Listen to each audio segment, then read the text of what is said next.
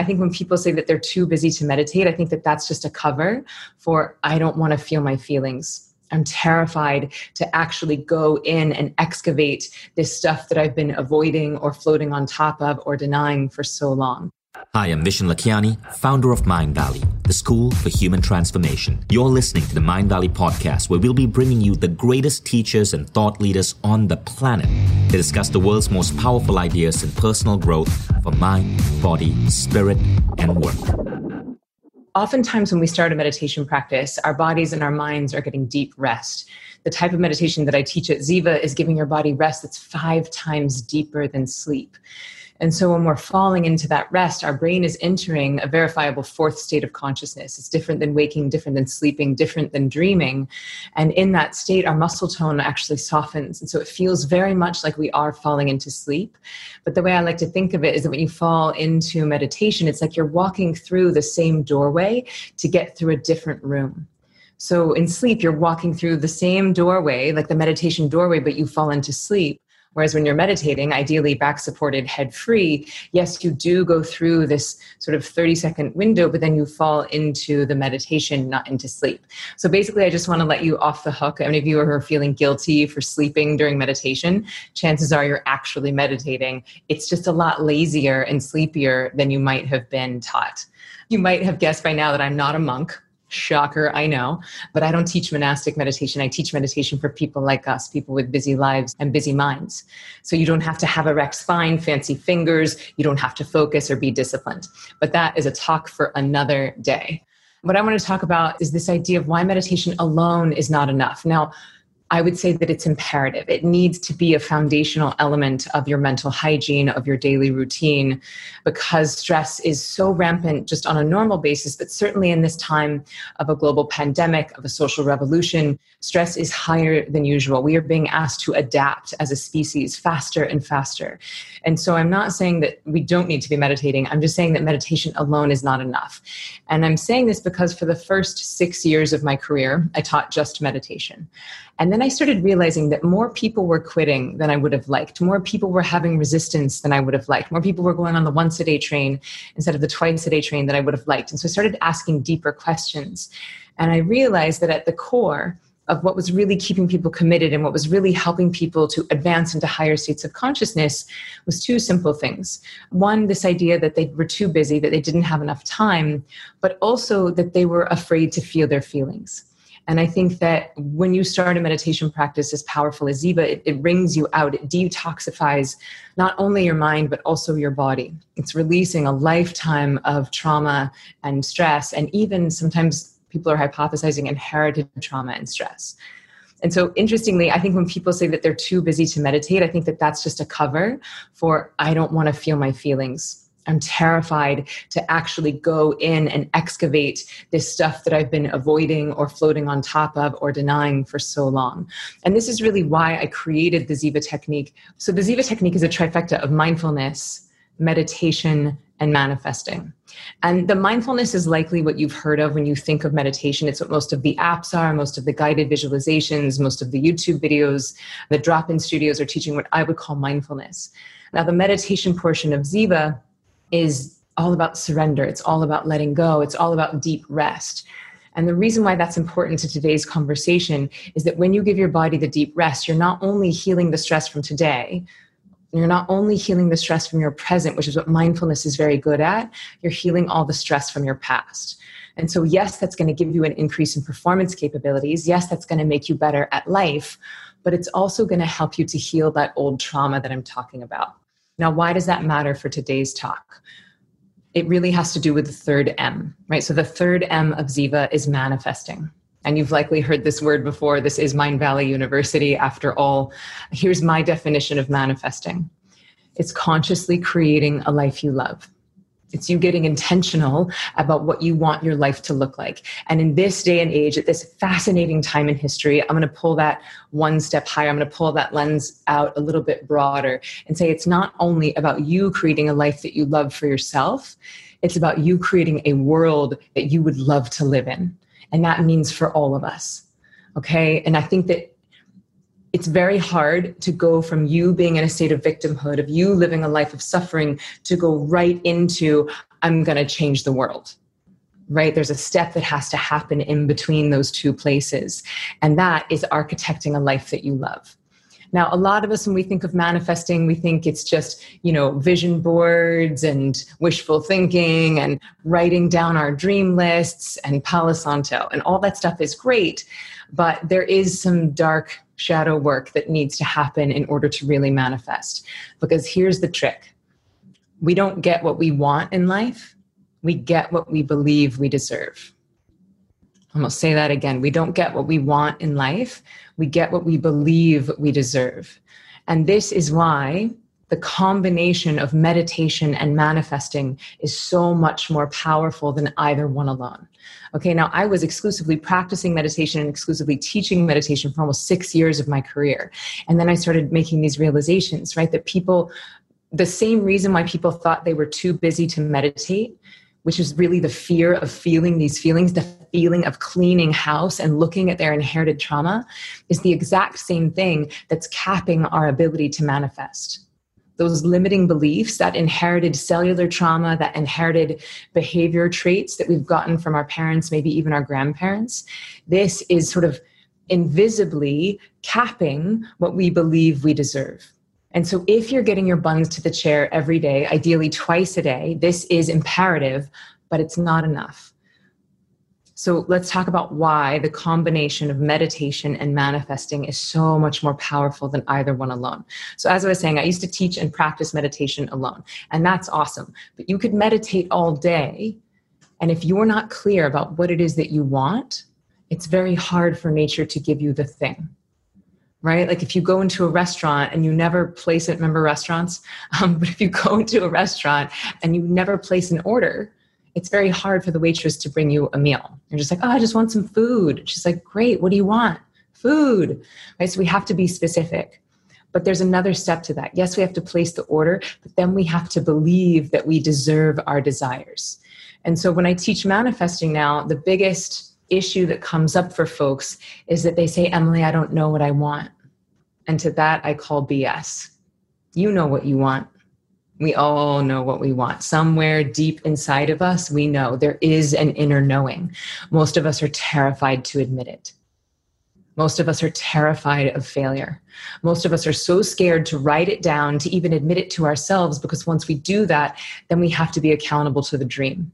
And then the illusion is, the story is that it will hurt worse if I fail, if I've actually stated the dream. But y'all, nothing hurts worse than unrealized potential. Nothing hurts worse than regret. Nothing hurts worse than realizing that you never even took your shot.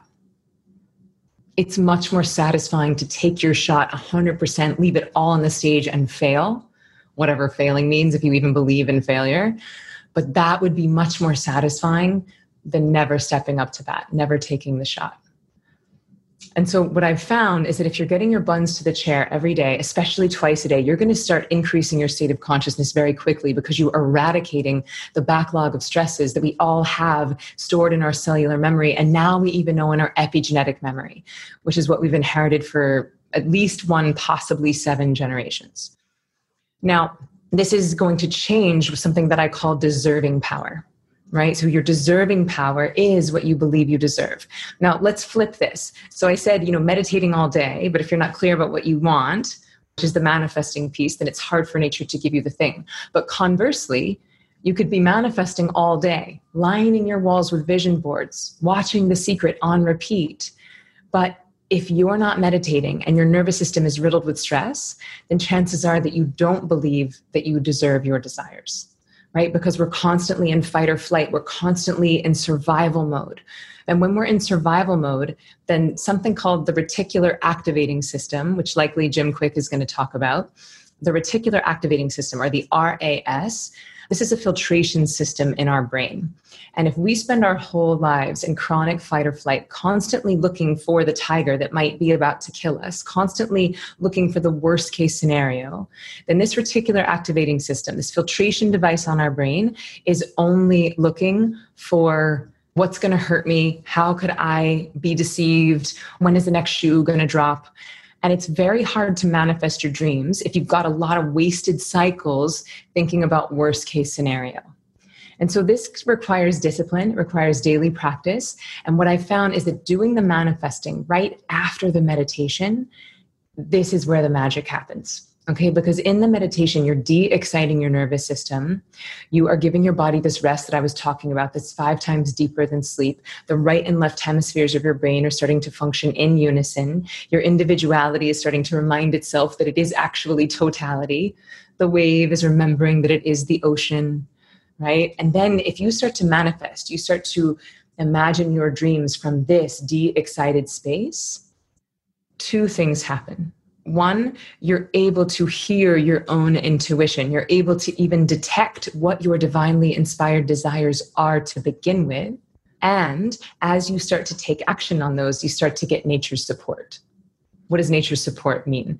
Serendipity, the coincidences. You think about someone and they call, you run into a friend on the street. So I'll take a bit of a detour here and share a concept that I think is fascinating. According to the Vedas, which is this beautiful ancient body of knowledge, this beautiful body of knowledge that gives us yoga and acupuncture and feng shui and Ayurvedic medicine, according to the Vedas, there's only one thing, and we are all it. And that one thing is consciousness. Okay, and so the analogy that we use is that we are all these different waves on this giant ocean of consciousness. And what most of us have access to is just our wave mentality, our left brain, small self, ego mentality. And so, again, if all you're doing is manifesting from that left brain wave spot, then it's like, I want a million dollars, I want a million dollars, I want a million dollars. And yet that intention has to go from like wave to wave to wave to wave to get any support what we do when we start meditating and then moving into manifesting is that we de excite the nervous system. We use these tools to settle down, to remind that individuality that it is totality, to remind that wave that it is the ocean. And then from here, right after the meditation, this is where we start the manifesting. We start to ask this very simple but very powerful question What would I love right now? What would I love right now? And y'all, that might sound simple because it is, but it is profound. Okay, now notice I didn't say, What do I want? Notice I did not say, What do I need? I said, What would I love? Right? Mary Morrissey says, When we ask, What would I love? it puts you into spirit, it puts you into possibility. And what would I love right now puts you into present moment.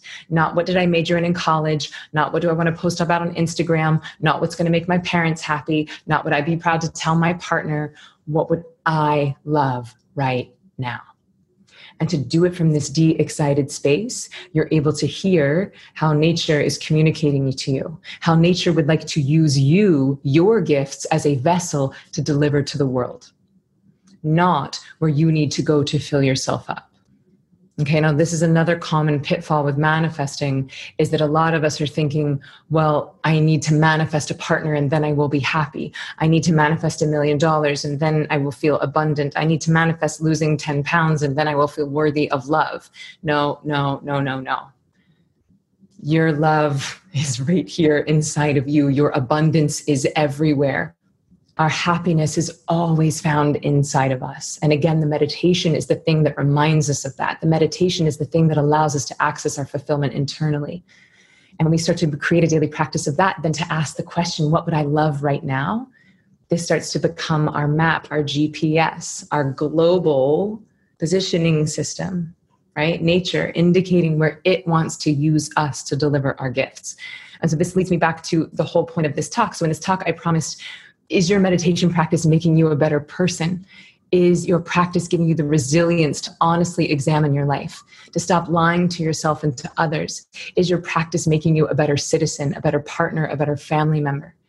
Yes, we must be meditating, but not using meditation as a pain pill or as a way to spiritually bypass the brave and sometimes painful work of waking up. Because, y'all, I don't need to tell you that the world needs us right now if you're on this call, you've signed up for Mindvalley University, you've already been investing in meditation, you're already interested in upleveling your state of consciousness, all of this is great selfishly for us. It's going to, yes, make our lives better. But we cannot stop there. We cannot stop there. It is a privilege to have access to this information. It is a privilege to have your needs met, to be able to eat, to be able to feel safe, to be able to sleep, to have the time to practice these gifts. And so, yes, selfishly, we have to take care of ourselves. We have to architect our own lives first, but we can't stop there. We then have to pull the lens back and say, where can I best be of service? How can my gifts, my tools, mm-hmm. these gifts that I've been receiving and honing from nature, how can I use these to make a more enjoyable world to live in? Right? And I know that you all are already doing this because you're here, but I just want to remind us how can I be of service? This is really the path to creating happiness, not only for ourselves, but for the whole world. Okay, let me check in here, see what else I want to share, and I'm going to end with an exercise. I would like for us to do two exercises actually together today. If you've enjoyed this podcast, consider joining Mindvalley All Access. Now you can sign up to Mindvalley All Access and unlock every Mindvalley program instantly. Get access to transformation from all of the world's best minds in everything from parenting to biohacking to mind, body, spirit, entrepreneurship, work productivity. Learn from the likes of Ben Greenfield, Jim Kwik, Shefali Tsabary, Steven Kotler, and more. All available to you for less than $2 a day. Simply visit mindvalley.com forward slash now. That's mindvalley.com forward slash NOW. And you'll be surprised to see that Mindvalley All Access now comes with advanced technologies to completely transform your learning, your networks, and your human connections, including our new private social network for students, Connections by Mindvalley, and our altered state inducement app, Omvana, which complements our regular training with altered state methodologies to transform you at a subconscious level. Check it all out on mindvalley.com forward slash N-O-W. mindvalley.com forward slash now. First, I want to define resilience. So, this is actually news to me as I was preparing for this talk. So, resilience is the capacity to recover quickly from difficulties. The capacity to recover quickly from difficulties. How amazing is that? How much do we need that right now? It seems like every day there's a new difficulty. Oh, you thought life was this way? Guess what? It's this whole new way. Right? So the more resilient we are, the more quickly we can recover from difficulties. Another way of saying this is adaptation energy. And this is another beautiful way that meditation helps us is because it's allowing us to be more adaptive. There's a beautiful analogy that helps to describe adaptation energy. So let's imagine like an 89 year old native New Yorker, just very stressed out older man, and his nervous system is just like hardened and brittle. Let's imagine his nervous system is like a piece of slate. Okay, and let's say he starts meditating and he starts becoming more adaptive and his nervous system softens a bit. Well, let's say that if his nervous system was like slate and he had a stress or a demand, that would be like a crowbar. And that crowbar would pull across that slate, leaving a gash. And it would take months, maybe years of wind and rain and erosion to smooth that gash out from that stress, from that demand. And then he starts meditating, he starts softening his nervous system. His nervous system becomes like sand. Let's say he pulls the same crowbar, the same stress through the sand, and it's going to cut even deeper. He's going to feel it even more, but within a few hours, it's like it was never there after a few years of meditating, his nervous system will become as adaptive as water. Same crowbar, same stress. You pull it through, it cuts the deepest. He's going to feel it the most. And then instantly, it's like it was never there. Right? So, this resilience and this ability to adapt, they go hand in hand. And right now, because the world is changing so quickly, we are being called upon to adapt our dreams. We're being called upon to adapt our manifestations right? So, what you were manifesting in January, whatever you wrote on your vision board for 2020, likely is irrelevant by July of 2020. That's how much the world has changed. And rather than be rigidly attached to how we think life should show up, rather than be rigidly attached to our goals under the illusion that our happiness would come on the other side of the attainment of them, we instead adapt we flow, we become resilient. And we do that through this combo practice of meditation and manifesting, of checking in with ourselves and adapting our dreams accordingly, reminding ourselves that we deserve our dreams. Yes, someone's saying here, be the water, my friend. Bruce Lee, be the water. That's right. My friend JJ Virgin, she says, don't wish it were easier, make yourself stronger. Right? It's real easy to bemoan what's happening right now. Why the pandemic? Why me? Why this? It's not fair. Don't wish it were easier, make yourself stronger. Right? We do that by getting to the chair every day, twice a day. Okay, so I want to do a few exercises with you. So I mentioned earlier that manifesting is not just vision boards and Palo Santo and rainbows and unicorns, that it requires some deep shadow work. And we're not going to be able to do a ton of that in this 30 minute talk, but I do want to give you a few tools, a few questions, a few seeds that you can start to explore more on your own. And the exercise I want to start with before we move into the manifesting is remembering who put the ideas in your head of what you're worth, of what you can accomplish. Who was the first person who ever told you what you might be when you grow up? Who was the first person who told you you can't do that, you're a girl, you can't do that, you're black, you can't do that, you're too ugly?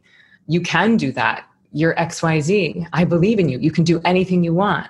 So, you know, we want to remember that praise, we want to treat praise and blame like the imposters that they are. But it's important for us to remember when and where those seeds were planted so that we can choose to run whatever script we want up here. So let's take a moment. Let's close our eyes. Just close your eyes. I'm loving all these chats. I'm loving this interactivity. But for a moment, I'm, i want you to just take this time for you. So close your eyes. Take a big inhale through the nose. Exhale through your mouth. Really good. Inhaling through your nose.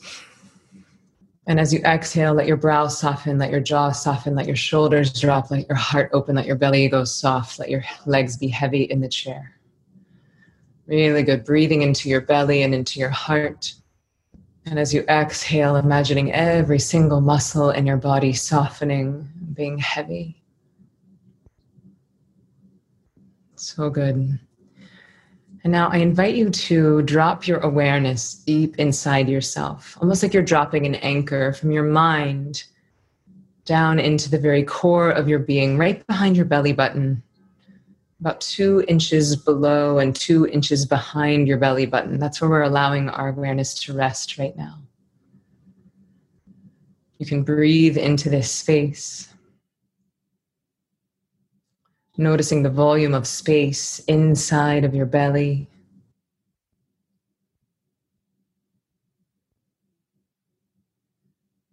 And one more breath. Inhale. And as you exhale, we're just going to practice listening. So I invite you to actually listen for all of the sounds happening in your room. You could even listen for all the voices happening in your head right now this feels silly. This feels like a waste of time. I'm not sure what I should be doing. And now see if you can detect whatever script is running right now about what you deserve. If I were to ask you how much money you think you deserve to make in a year, how would you answer that question? And why? If I ask you how much happiness, how much love you think you deserve in your romantic relationships, how do you answer that question? And why? And be honest here. There's no right or wrong. There's no brave face. I'm not going to ask you to share it. This is not about getting it right or getting it wrong. This is about getting honest with yourself. This is about knowing what the current script is so that we can choose whichever script we want. If I were to ask you how much of an impact you deserve to make on the world, how would you answer that question? Do you think you can touch a thousand lives in your lifetime? A million lives? A billion lives? Not what's possible, but what do you believe that you deserve right here, right now, today?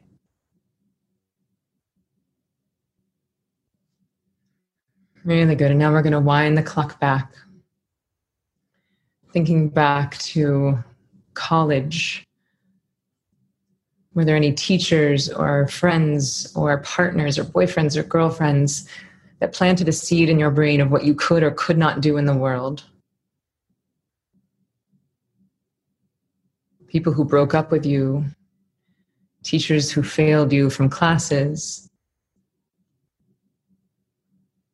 Just playing it like a slideshow. Just hearing the sentence, remembering the memory. Now moving through high school and middle school. And all the way back to elementary school.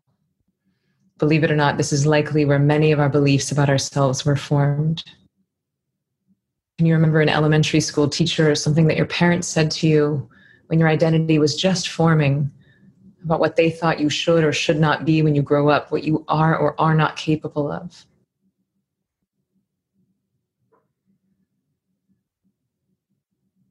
And just noticing what phrases, what truths, what lies are being detected. And now I simply want you to ask the question is this true? Is any of it true?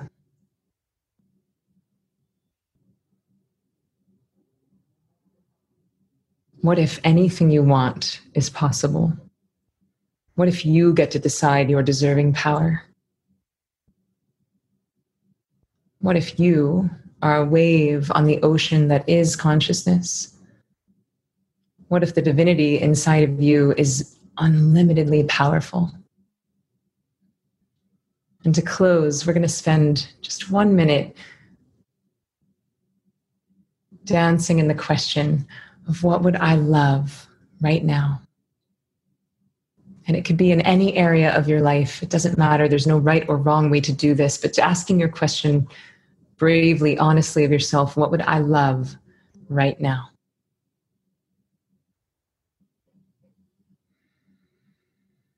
And like you're a little kid playing pretend, imagining this reality as if it's unfolding all around you, seeing it, hearing it,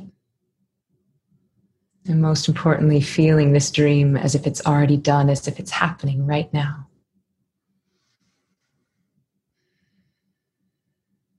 Taking a big inhale, starting to move your hands, move your feet, bringing your awareness into the body and into the room, knowing that this or something better is already on the way to you. And in your own time, whenever you're feeling ready, we can start to slowly gently open the eyes.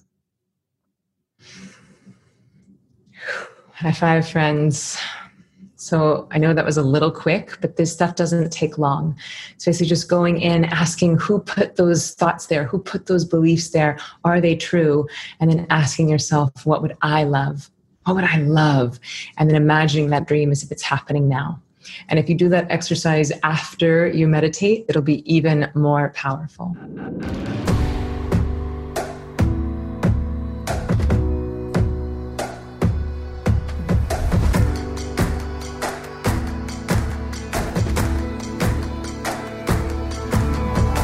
Vishen and this is the Mindvalley Podcast.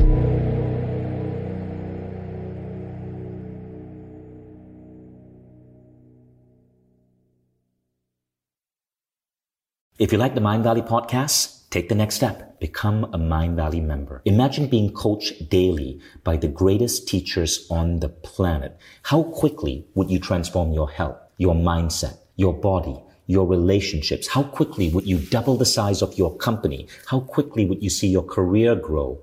How quickly would you eliminate any limiting belief that's holding you back and manifest a life that you once thought beyond your dreams? When you become a member, you don't just get access to the greatest education in the world. You become part of a community of 150,000 of the most incredible people dedicated to personal growth. Go to mindvalley.com forward slash now to get started.